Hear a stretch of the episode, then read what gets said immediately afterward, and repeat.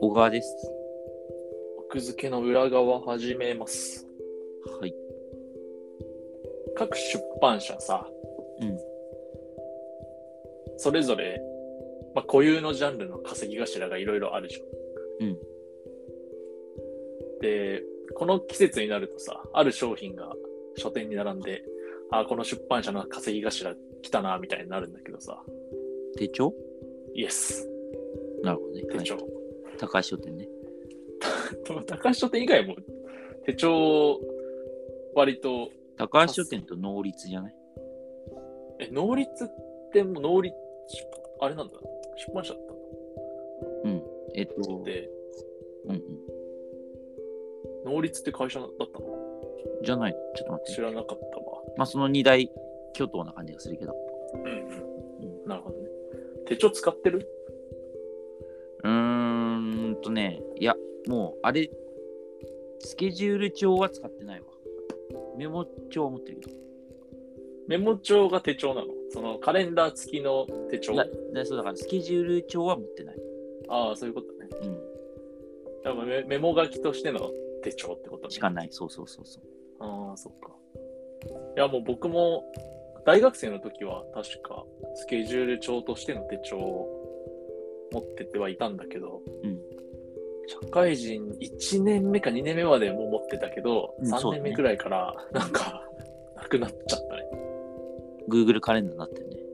そう、まさにおっしゃる通り。で、だんだんさ、こう、世間もさ、なんかこう、そのスケジュール調整とかでさ、あ予定確認しますっていう時に、なんか iPhone 取り出すのが普通になったよね。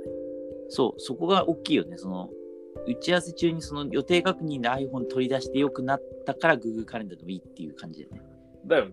うん、そう、それをこの前、仕事で結構年次が上の人、取引先と会った時に、うんまあ、スケジュール次いつにしますかみたいな時に、うんその人が普通に iPhone でこうチェックしてて、うんあ、なんかそういう、それで OK になったよねって思いながらうんうんうんいたんだけど。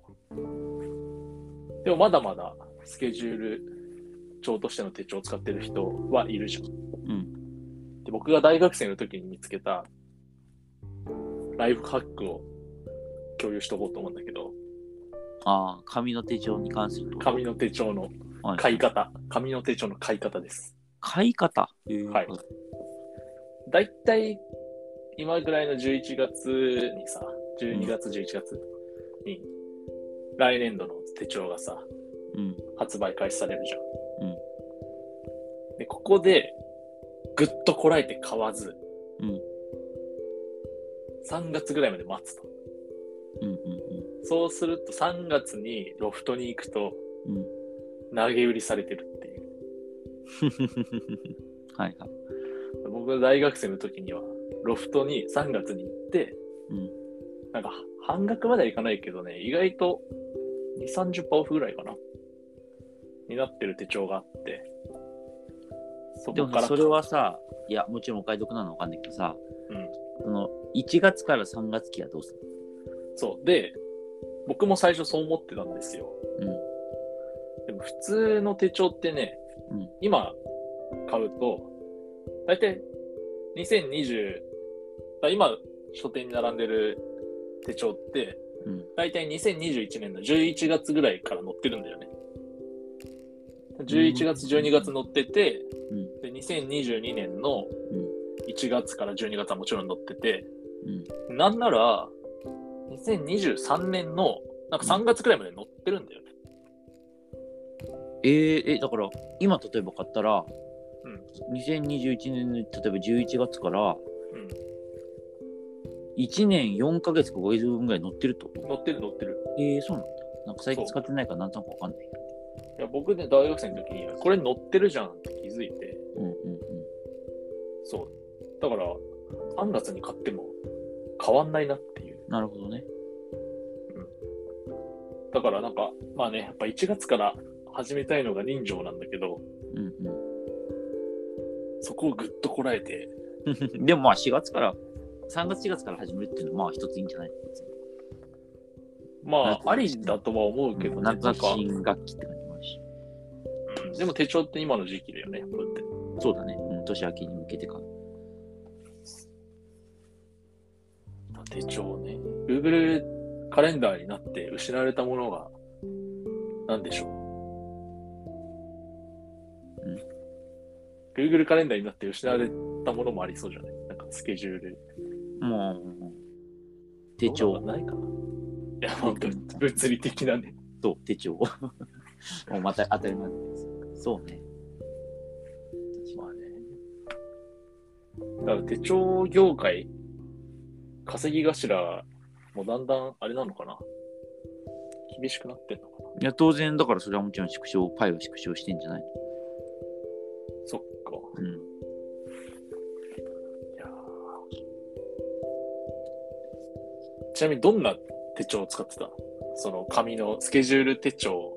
今はその、そうだ、スケジュール手帳じゃない手帳何使ってるのえっ、ー、と、あのさ、なんていうかな。黒いさ、モレスキンモレスキンのちっちゃい輪みたいなやつを Amazon ベーシックで買って使ってる。アマゾンベーシックで買うってのがポイントなのか別にポイントじゃないけど。単純に安いかモら。レスキンね。うん。モレスキンね、僕も昔使ってたわ。モレスキンでも、モレスキンってさ、なんか結構大きめじゃないそんなことないえ、モレスキンなんかいろんなサイズなかったサイズがあるか。うんうん。まあだから要はだからモレスキンのそのね、パクリ手帳を使ってるってことか。バケ手帳。あ、モレスキンではないのね。え、だって Amazon モベーレシック。スモレスキンってだってモレスキンって会社じゃん。ああ、そういうことねう。んモレスキン的なやつね。ゴリゴリのブランドであり商標だからさ。はいはいはい。そこはモレスキン買おうよ。なんで。え、なんかモレスキンの方がかっこよくないでも、別に、はためから見たら何にもわかんない。そっか。うん。あの、ほぼ日手帳使ったことあるああ、訪日手帳ね。いや、訪日手帳は使ったことない。ほぼ日手帳のあの、開き具合に感動するんだけど、いつもああ、なるほどね。僕は使ってないけど。ど、うん、そういう製本なの。ああいう製本ね。ということで、手帳の買い方のお話でした。ライフハックね。 あ、よかった。でももうみんな Google になっちゃってるからな。まあ確かに。